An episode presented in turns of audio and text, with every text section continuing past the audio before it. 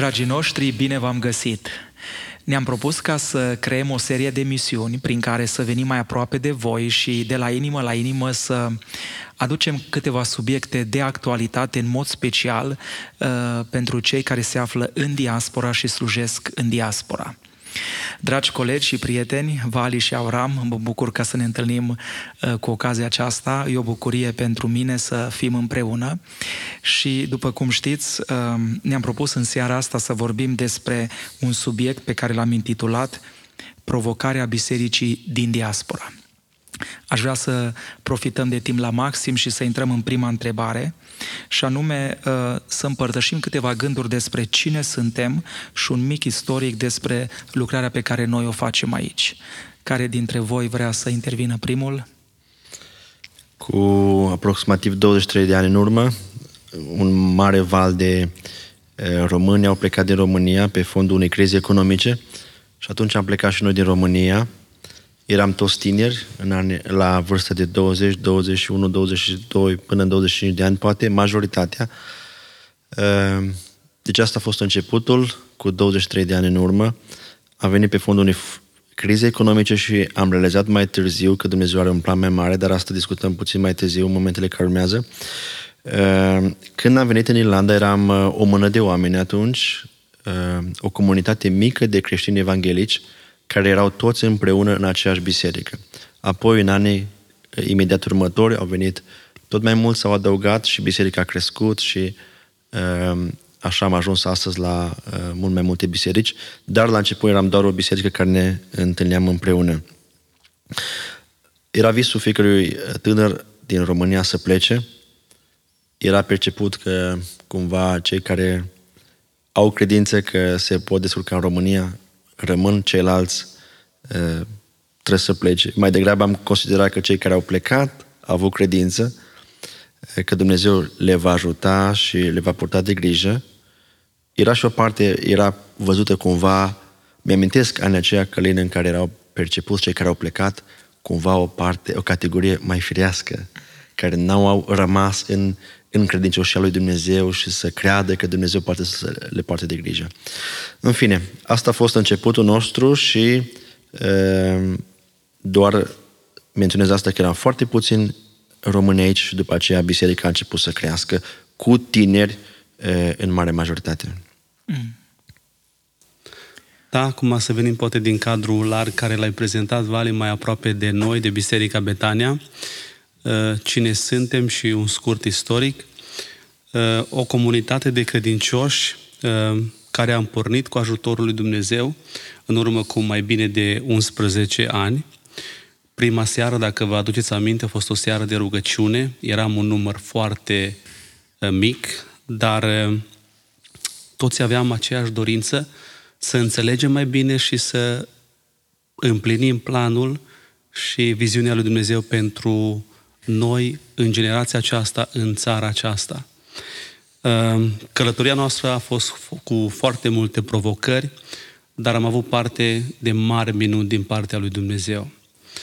Ehm, chiar pot să spun că Dumnezeu a luptat pentru noi și am văzut împreună cu biserica cum am crescut de la un număr mic, oameni care s-au adăugat prin botez, oameni care au fost uh, vindecați, oameni care au fost mântuiți de Dumnezeu, oameni care l-au cunoscut pe Dumnezeu prin Biserica Betania.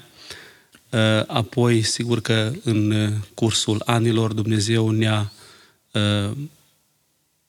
făcut așa de multe lucrări la care nici măcar nu ne gândeam noi, nu anticipam că vom ajunge unde suntem astăzi. Poate doar o minune care să o menționăm aici, a fost un moment chiar la început, în 2011, când uh, căutam o locație unde să ne așezăm ca și biserică și țin minte că ne-am rugat, trei luni de zile am postit și ne-am întâlnit cu un agent și apoi cu proprietarul și au fost mai multe uh, întrebări acolo, nu eram prea bine uh, documentați, pregătiți la momentul acela, dar știu că răspunsul final a fost că ne dă unitul acela, locația aceea și în 27 de zile am pregătit tot ceea ce a fost și unde a urmat să stăm pentru următorii 9 ani. a fost o mare biruință, o mare încurajare pentru noi și apoi ceea ce a urmat a fost doar barieră după barieră ridicată de Dumnezeu pentru noi. Poate, Avram, odată o să alocăm un spațiu doar uh, să împărtășim experiența uh, biruinței care Dumnezeu ne-a dat și cred că poate fi o încurajare pentru mulți lideri din diaspora care poate au întâmpinat aceeași rezistență, că nu se poate, că românii în diaspora nu își pot construi biserici, că nu există cadru legislativ pentru asta și multe alte obstacole care le-am întâmpinat și noi și poate într-o emisiune Călin să discutăm mm. deschis pe subiectul acesta și cred că va fi o încurajare pentru mulți care își doresc, realizează că este un plan al lui Dumnezeu mai mare și poate se, se Uh, luptă și ei cu uh, descurajarea în privința asta. Mm, da, cred că e un gând foarte bun și putem gândi o următoare emisiune în direcția aceasta. Uh, stând puțin la întrebarea asta, mi-am adus aminte de un detaliu, poate, nu știu, specific, posibil chiar unic, al nostru la început de drum ca biserică și bine ca cei care ne privesc să-l știe. Faptul că noi când am început biserica n-am chemat pe absolut nimeni, dacă mai țineți minte. Deci, uh, probabil în, uh, hai să o punem în ghilimele, naivitatea noastră, credința noastră, am spus așa, toți cei care vor veni vor fi cei pe care Dumnezeu îi va trimite. Nu am uh, sunat, nu am chemat oameni, am început cu o rugăciune și din momentul ăla oamenii au început să vină și ne-am dat seama că toți care vin sunt planul lui Dumnezeu. A fost un aspect uh, mai unic și chiar încurajăm astfel de inițiative uh, și o astfel de credință înaintea lui Dumnezeu. Haideți să mergem la următoare întrebare și să vorbim, deși Vali, tu ai menționat puțin, ideea asta de plecare din România și cum trebuie privită sau cum uh, o vedem noi. Uh, și înainte ca să răspundem la cum ar fi bine să fie privită plecarea românilor din țară în diferite alte țări. Uh, mă gândesc acum cum mi s-a întâmplat mie. Uh, eram un tânăr, n-am vrut să plec, nu m-am gândit să plec în Târgu Mureș. Uh, tinerii nu prea plecau. Am primit o invitație la un moment dat de la un alt tânăr, măi, n-ai vrea să vin Irlanda? N-aveam niciun motiv ca să vin în biserică slujam, era nevoie de mine, eram la facultate, lucram, dar la un moment dat Dumnezeu, uh, printr-un cuvânt profetic, mi-a vorbit ca să vin. A fost greu pentru mine să vin, a fost greu acolo ca să las locul gol, dar acum văd planul lui Dumnezeu. Dar pe lângă lucrul ăsta, cum vedeți voi plecarea românilor din, diaspo- uh, din România în diaspora și cum ar fi bine să fie privită? Cred că orice mișcare este în planul lui Dumnezeu și mai ales când vorbim despre mase de oameni, eh, migrația și în Vechiul Testament și în Noul Testament și mai în istorie a fost un plan specific al lui Dumnezeu. Vedeți, noi au venit predicatul din Occident și predicau în România, duceți-vă, duceți Evanghelia, luați marea trimitere mm. în eh, serios, cu mare responsabilitate. Nimeni n-a mers. Eh, a trebuit Dumnezeu să folosească alte metode, poate ca și în, în biserica primară, nici ei nu au vrut să meargă de, de plăcere, pentru că unde e mai bine ca în jurul casei să ai prieteni, familie aproape de tine și să stai în locurile natale, nostalgia aceea de a rămâne acolo în locurile în care te-ai născut.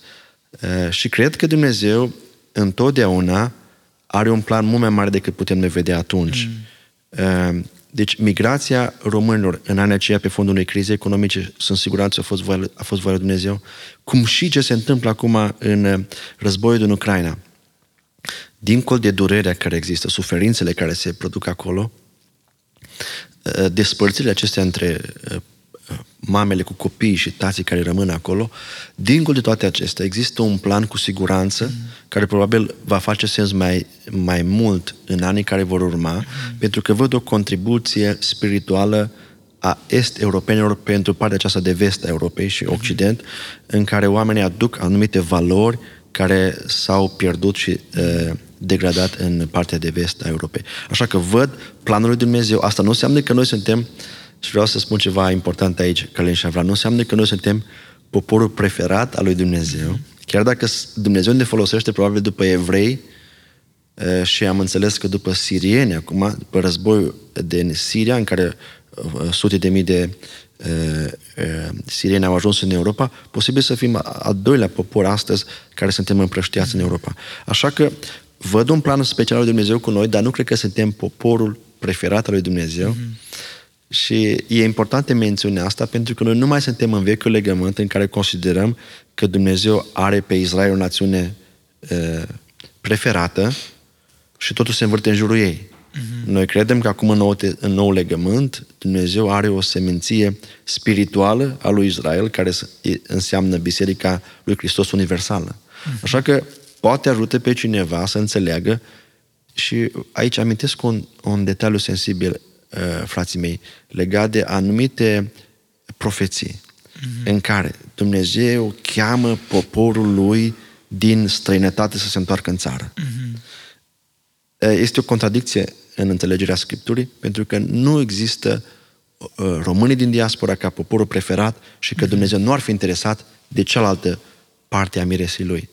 Așa că poate ajută detaliul acesta. Eu cred că Dumnezeu are un plan cu noi și poate vom vorbi uh, mai târziu despre în ce a constat planul lui Dumnezeu. Mm. Da, așa e, Vali uh, și Călin și dacă dau timpul înapoi, mi-aduc aminte foarte bine primul, poate mare exod al anilor 98, 2000, 2001, 2002, când uh, mulți băieți și uh, fete tinere luau drumul Europei. Prima opțiune era atunci Spania, pentru cei mai mulți. Unii dintre noi care poate am fost mai curajoși am încercat să ajungem mai departe, ca și în Anglia sau chiar aici în Irlanda, în funcție de conexiile și de informațiile care le, le aveam atunci. Știu că se venea, unii veneau cu avionul, alții veneau cu tirul, cu feribotul, s-au ajuns în containere, da, condiții foarte, foarte grele în comparație cum poate mai târziu valul ulterior în 2007 când România a intrat în uh, UE. Uh, și sigur că prima noastră dorință când ajungeam aici și mă gândesc că mulți se identifică cu gândirea aceasta, era să facem un bănuț, aveam fiecare gândul nostru, idealul nostru, și apoi să ne întoarcem în țară, să ne cumpărăm poate o mașină sau să începem să construim o casă și să ne restabilim uh, în România. Asta a fost poate în prima etapă, în primii ani. Dar ulterior am realizat și am înțeles că Dumnezeu are un plan mult mai mare, mult mai complex decât puteam să vedem noi în faza inițială. Și uh, eu sunt recunoscător lui Dumnezeu pentru că împreună ca și echipă, apoi ca și biserică, ca și comunitate largă, am reușit să înțelegem aceasta, apoi să transmitem mai departe generației care o slujim și să uh, facem uh, o diferență, să avem un impact în uh, sensul acesta, chiar dacă departe de țară, dar în același timp aproape de cei de acasă, uh, dar având dorința aceasta specifică de a împlini planul lui Dumnezeu cu noi. Da, mulțumesc, așa îi. Următoarea întrebare la care aș vrea să uh, trecem este care este scopul lui Dumnezeu cu creștinii și bisericile din diaspora? Și înainte, poate, ca să răspundem la întrebarea aceasta, uh, prin ceea ce Domnul ne-a ajutat pe noi aici, vrem să fim o încurajare și pentru alții. Um, am început în urmă cu 12 ani această lucrare din dorința de a răspunde unei nevoi care, sau unui gol care există aici în Dublin cu privire la slujire. După aceea nu ne-am mulțumit și am zis că vrem să construim un local, chiar dacă era aproape imposibil. Și acum un al treilea pas care l-am făcut nu de mult și poate despre care o să vorbim într-o emisiune ulterioară este faptul că ne-am deschis pentru comunitatea irlandeză cu servicii pe limba engleză. Toate acestea uh, arată că vrem mai mult decât o împlinire financiară. Dar totuși, care e părerea voastră? Care e scopul lui Dumnezeu cu privire la noi aici? Poate e cea mai importantă întrebare care trebuie să-și o pună fiecare român care pleacă din România. E valabilă întrebarea și pentru românul care stă în jurul casei să se întrebe de ce e, există acolo unde consideră că este în Valul lui Dumnezeu. Ehm, există un plan al lui Dumnezeu cu noi și ce mă bucur că biserica noastră a, a început să realizeze lucrul acesta, mm-hmm. pentru că felul în care te privești pe tine, te vezi pe tine, determină felul în care acționezi și trăiești. Atunci când te vezi ca un simplu emigrant care tot timpul îți cer drepturi, care tot timpul aștept să primești mai mult de la stat și să întinzi mâna și să fii ajutat și să fii înțeles și atitudinea asta de victimizare, sau când te vezi un misionar, ă, această perspectivă schimbă total gândirea și trăirea omului. Pentru că atunci când te consideră în misiune, realizezi că nu sunt resursele tale și poate cu, ocazia asta, cu altă ocazie vom vorbi despre gândirea asta împărăției în care tu te vezi doar administrator. Nu mai adun pentru tine, nu mai banii tăi, nu mai, nu mai averea ta, nu mai casa ta. Uh, ești aici pe resursele lui Dumnezeu, ești trimis în misiune, ai agenda lui Dumnezeu, resursele lui Dumnezeu, ai totul din partea lui și ești în planul lui în tot ceea ce faci. Cred că asta schimbă foarte mult și asta aș vrea să fie o provocare pentru românii care ne urmăresc din diaspora. Să, să-și vadă locul lor acolo ca o misiune. Asta cred că va schimba total felul în care muncim, felul în care ne adunăm în biserică și asta schimbă tot. Așa e. Așa e. Și chiar cred că indiferent de țară și de națiune, uh, de vreme, chiar Dumnezeu are același scop pentru biserica lui, și anume Matei 28, mandatul împărăției, să ducem vestea bună și să facem ucenici. Uh, mă gândesc că uh, versetul din Matei 28, unde spune duceți-vă și spuneți tuturor oamenilor, națiunilor, neamurilor, parcă se potrivește mai bine aici în diaspora ca în România. Când eram în România, când citeam versetul acesta, poate că nu ne gândeam noi, ok, la cine? Că numai români sunt. Avem români vecini, români la școală, români la muncă, dar aici parcă așa s-a schimbat uh, platforma aceasta și dintr-o dată câmpul de misiune a aterizat lângă noi. Ai lângă tine polonezi, nigerieni, irlandezi, foarte multe naționalități și uh, înțelegând, având bine în minte scopul acesta al bisericii, mult mai ușor putem să fim eficienți pentru asta. Ori, personal, cred că noi, ca și biserică, ca și generație care poate am venit din România, am suferit din lipsa acestei învățături și pe lângă provocările care au fost aici în diaspora, lupta pentru integrare, supraviețuire, apoi etapa în care am venit și am avut fiecare dintre noi oportunități, joburi mai bune, poate să schimb cariera sau uh, într-un fel sau altul am avut fiecare uh, provocări de genul ăsta, dar dacă în mintea noastră am avea scopul acesta ca și prioritate numărul unu, ci nu opțiunea a doua sau a treia, dacă mai rămâne timp, dacă mai rămâne energie, vedem cum e cu slujirea, vedem cum e cu scopul bisericii, vedem cum e chemarea noastră dacă se implementează bine de la început în mintea fiecărui membru a bisericii ca și viziune și scop central, Dumnezeu și împărăția Lui va avea mult, mult mai mult de câștigat decât dacă din când în când poate ne mai gândim, mai vine un frate, mai predică, mai participăm la o conferință sau cumva ne dăm seama, realizăm că în sfârșit trebuie să facem și noi ceva. Cred că dacă vom uh, căuta să înțelegem și să aplicăm asta într-un mod intenționat, vom avea foarte, foarte mult de câștigat. Vreau să mai adaug ceva. Cred că asta îi va face pe români împliniți în străinătate. Și poate mai bine cunoscuți, văzuți. Și satisfacția că ești acolo nu doar ca să aduni, pentru că asta nu împlinește în realitate, uh, mai ales că românii din Occident se întorc în România și văd foștii prieteni, foștii colegi, foștii vecini, că au mult mai mult decât ei care sunt aici și acum s-au trezit toți într-un vis și realizează că nu trebuie să fii în străinătate ca să poți realiza ceva. Yeah. Deci, Dumnezeu nu are nevoie de a te muta într-un loc în altul ca să te binecuvânteze, o poate face oriunde. Dar uh, asta cred că ar aduce o împlinire pentru toți, că nu e mai, mai împlinitor loc decât să știi că ești în Valul Dumnezeu acolo unde ești. Yes. Și spuneam altă, cu altă ocazie și vreau să amintesc aici, noi suntem foarte preocupați de Valul Dumnezeu unde ne vrea Dumnezeu. Spuneam într-o situație că uh, mai, cel mai mult din voia lui Dumnezeu are de a face cu ceea ce ești, nu cu unde ești. Cu gândirea asta împărăției, cu, cu marea trimite, du-te oriunde vrei, că ești în voia lui Dumnezeu. Și noi, noi simt că am neglijat mult și în România și în diaspora impactul și influența care trebuie să avem în zona bisericii locale. Yes. Pentru noi e mult mai ușor să, să trimitem uh, resurse în altă parte, să misionăm alte zone, în alte țări, în alte uh, localități, dar ne neglijăm, cred eu, uh, impactul și influența care trebuie să avem la nevoile din jurul nostru. Da. Nu știu de ce gândim așa. Așa a fost și în România, așa există și aici. Da, așa e și în timp ce vă ascultam, uh, mi s-a dus gândul în trei părți cum am mai putea împlini scopul sau cum de fapt împlinim scopul, pe lângă faptul că facem evangelizări în biserică și vedem o tendință a oamenilor și a românilor de a primi Evanghelia mai ușor aici, în ciuda faptului că probabil au multe, dar nu au lucrurile care le au în România. Și Dumnezeu se folosește de biserică aici într-un fel mai diferit decât în România. Și vedem o deschidere pentru Evanghelie. Mi-aduc aminte, am fost în urmă cu câteva săptămâni în Danemarca, o biserică micuță, probabil 70-80% s-au întors la Domnul în, în străinătate. Erau din alte țări, aici l-au găsit.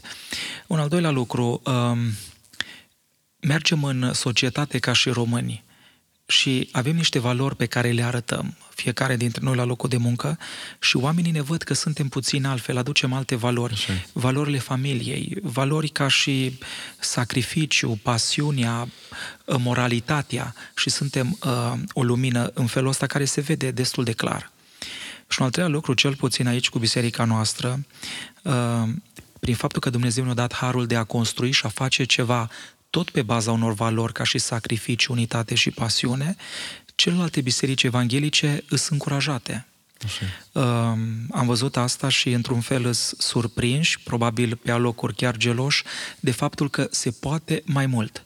Deci, uh, biserica română poate să fie un leading example, un exemplu care să aducă influență. Așa, așa. Și așa trebuie să, găsească, să gândească fiecare biserică română din Uh, din diaspora. O altă întrebare la care aș vrea să uh, medităm și să ne oprim este care credeți că ar fi provocările bisericii din diaspora în vremea asta? Cred că sunt câteva, este o listă mai lungă, poate amintim doar câteva. Uh, o primă barieră de care românii se lovesc când ajung în țările din Occident este limba. Și asta se răsfrânge și în Um, ceea ce privește biserica în care ei se uh, fac parte. Um, limba și noi am pornit, am venit din România, Călin și eu, Avram, cu gândirea să păstrăm ceva. Dar nu suntem siguri ce putem păstra sau ce trebuie să păstrăm și ce suntem, în ce putem fi flexibili. Și posibil să existe confuzia aceasta între la ce, pentru ce să luptăm și care nu sunt războaiele noastre.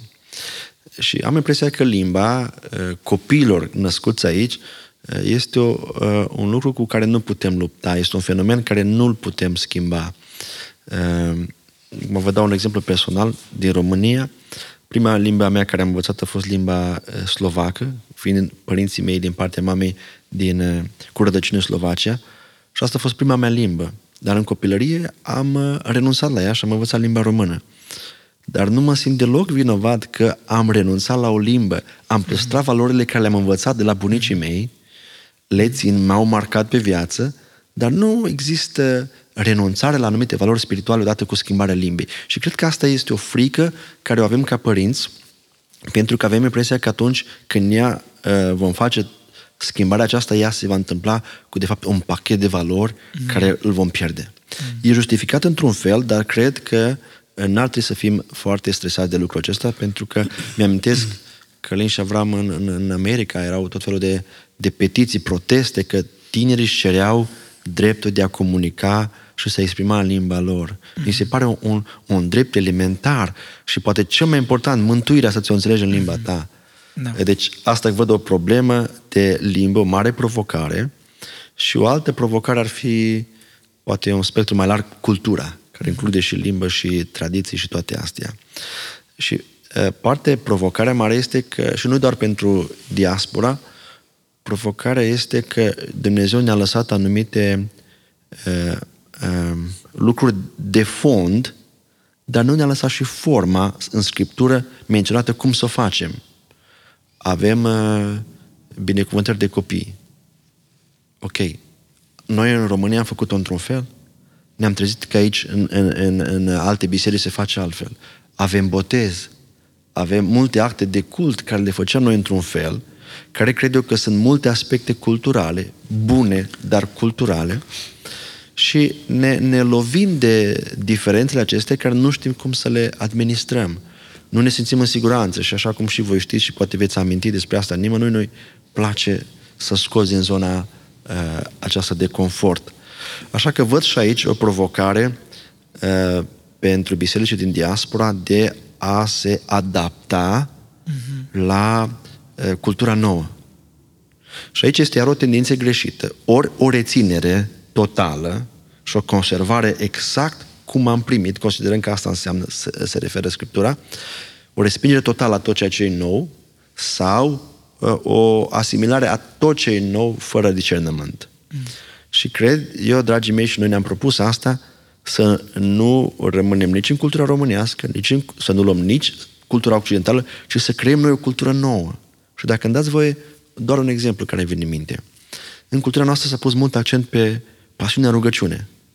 Ne uităm în, în, poate în Occident și vedem o pasiune pentru laudă și închinare. De ce am fi doar în una dintre ele și nu am creat noi cultură în care există pasiune pentru închinare, pasiune pentru rugăciune, pasiune pentru cuvântul lui Dumnezeu, pasiune pentru uh, relaționare între oameni. Deci asta ar fi cultura nouă. Mm. Tot un, un exemplu aici îmi vine în minte în care se asociază, de exemplu, un stil contemporan de laudă și închinare cu anumit tip de îmbrăcăminte exterioară. Și vin oameni în biserica noastră și văd oameni îmbrăcați decent, modest, modest și cu atitudine de trăire a ceea ce fac și oh, asta e o cultură nouă. Și cred că asta e provocarea românilor, n-ar trebui să fie, să fie stocați, adică blocați în, în cultura din România, dar nici să nu fie frică că vor fi asimilați în totalitate de cultura din străinătate. Așa e, Vale. Din dorința asta de a conserva lucrurile bune cu orice preț, e frica asta de schimbare, de nou. Da. Și acum avem informație peste tot dai un click și oriunde în lume, ori de unde privești și vezi orice. Uh, mai este și tendința asta de a face copy-paste, de a copia în loc de a fi original, de a avea identitatea ta, de a crea chiar o cultură nouă, dar biblică yes. a împărăției. În loc să facem asta, poate provocați de lucrurile noi care le vedem, fricoși, cu frica în spate, să nu scăpăm lucrurile de sub control, mai mult rămânem blocați decât să fim poate inițiatori sau să uh, adaptăm lucrurile uh, la, la zi. Uh, o altă criză care aș vedea-o sau uh, provocare e criza de slujitori. Uh, de multe ori sunt puțini sau poate angrenați în uh, treburile administrative și rămâne partea poate spirituală, care e cea mai importantă pe locul 2-3.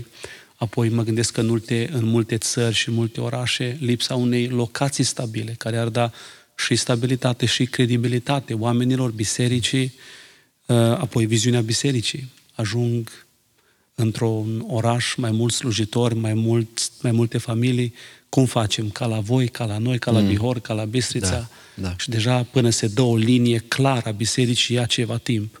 Și asta poate fi câteva provocări care dacă Una care mi-amintesc că acum vreau să vine în minte o disponibilitatea. Întotdeauna o creștere a nivelului de viață este asociată cu o, o, o, o robire legată de muncă și de un stil de viață aglomerat.